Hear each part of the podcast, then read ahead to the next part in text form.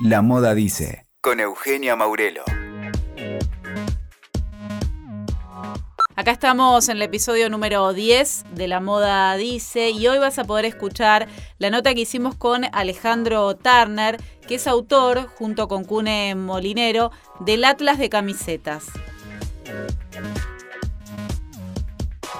En un compilado apasionante de las camisetas de fútbol argentino vas a poder conocer todas las camisetas de todos los clubes de la Argentina.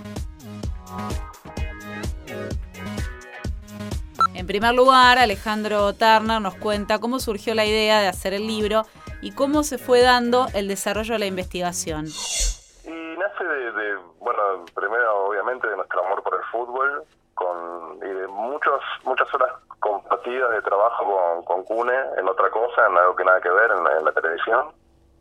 y que el fútbol fuera nuestro tema recurrente cuando no hablábamos de trabajo, que era mucho. teníamos muchos libros pensados, por supuesto, que nunca llegaron a hacerse, y un día eh, nos, llega un libro inglés de camisetas, pero más cercano, más cercano al diseño y, más dirigido a gente que no, no muy vinculada con el fútbol. Y empezamos a verlo un poco con mucho gusto y otro poco discutiéndolo, el libro, pensándolo y cómo sería, cómo sería hacer algo así en Argentina y con un criterio más histórico y futbolístico. Y cuando nos quisimos dar cuenta, habíamos pensado tanto sobre eso que había que sentarse y empezar a, hacerlo. Así que, mm, y eso te diría que llevó, eso arrancó unos tres años antes más o menos. Así que llevó mucho tiempo. Esta idea de llamarlo Atlas tiene como, como esa idea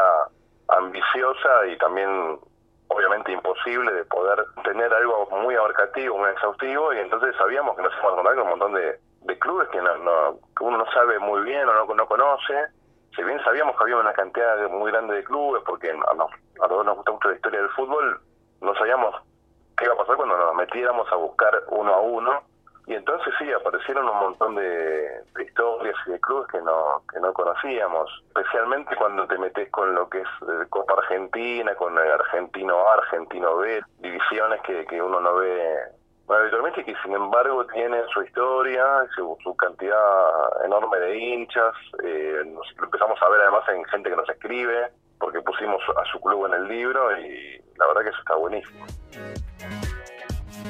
Ahora Tarna nos cuenta cómo se vincula la historia de las camisetas con la historia de la industria textil y también de la moda. Sí, es una historia, es una historia muy linda que cuenta Jonathan Wilson en un libro, para mí uno de los mejores libros que se han escrito sobre fútbol, que se llama La pirámide invertida y que es una historia de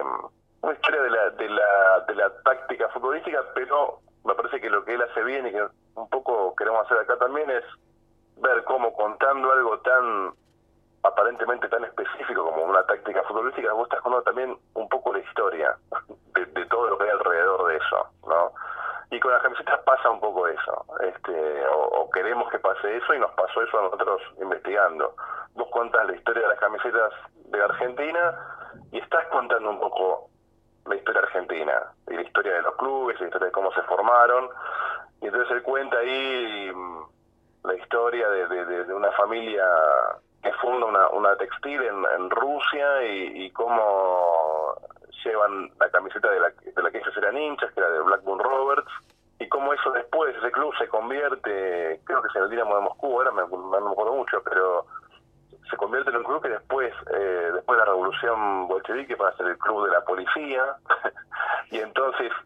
se cambia la historia, se mantiene la camiseta, pero se cambia la historia de la camiseta y se la convierte en algo que tiene que ver con la pureza, el blanco y el azul por el cielo, que, que además me recordó mucho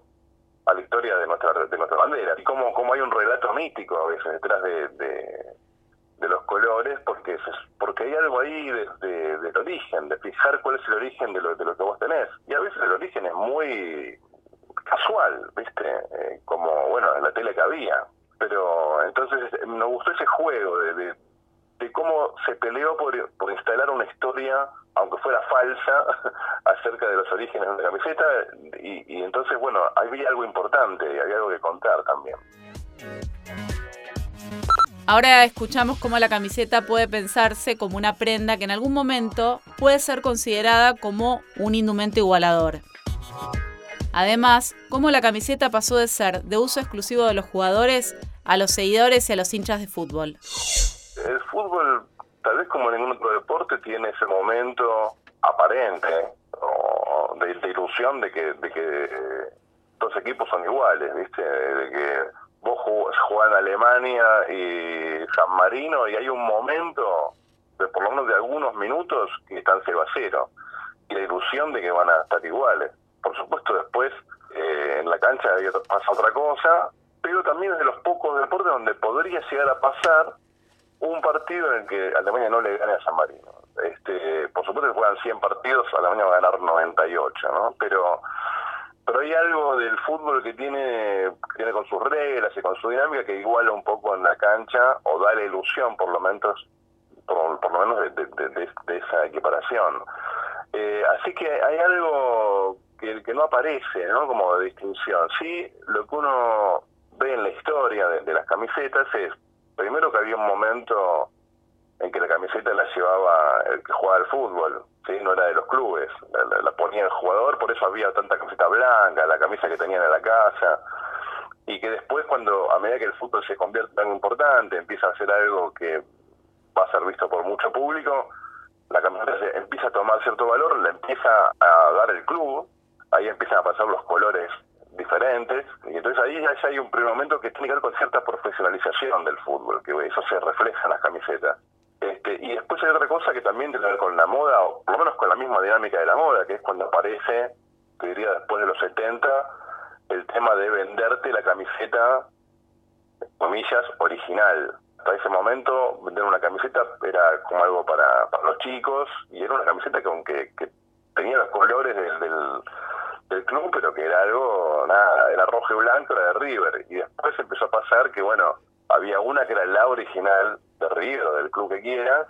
que por supuesto era mucho más cara porque tenía el escudo y a veces hasta la publicidad que trae la original, aquella con la que juegan los jugadores, ¿no? Eso sí fue un gran cambio que tiene algo que ver con la dinámica de la moda, del marketing este, en las camisetas.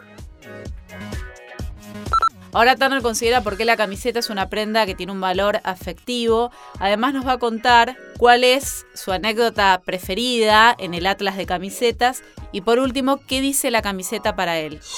Y además hay algo ahí interesante que eh, cuando vos ves una camiseta que no es de, la, de, las últimas, si más o menos te gusta el tema o sos hincha de ese club, sabes además de qué año es, ¿entendés? O sea, vos ves una Argentina de Lecoq y sabés que es del 78 o del 86, digamos, que no puede ser mucho más que eso, y empezar a seguir a ver una historia, y si, y si prestas atención al diseño te vas a dar cuenta de qué año es exactamente esa camiseta, entonces eh, las camisetas de fútbol cargan además con, con su fecha, viste, encima, con, con su historia encima, eh, cada diseño tiene, representa un momento de la historia de ese club, y entonces eh, ahí tiene eh, un valor todavía más grande. Evidentemente hay algo para cualquiera que le gusta el fútbol, ni hablar de casos ya como el, mío o el de Cune Molinero, que ya tenemos algunos problemas, pero pero cualquiera que le gusta el fútbol, la sola visión de, los colores de una camiseta de fútbol, y especialmente la propia, mueve algo que yo creo que tiene que ver con la historia personal, con la infancia, eh, con momentos de felicidad, con momentos de de tristeza, que vienen todos juntos de golpe, que uno no, termina de, a lo mejor de, codificar a veces, pero que hay algo ahí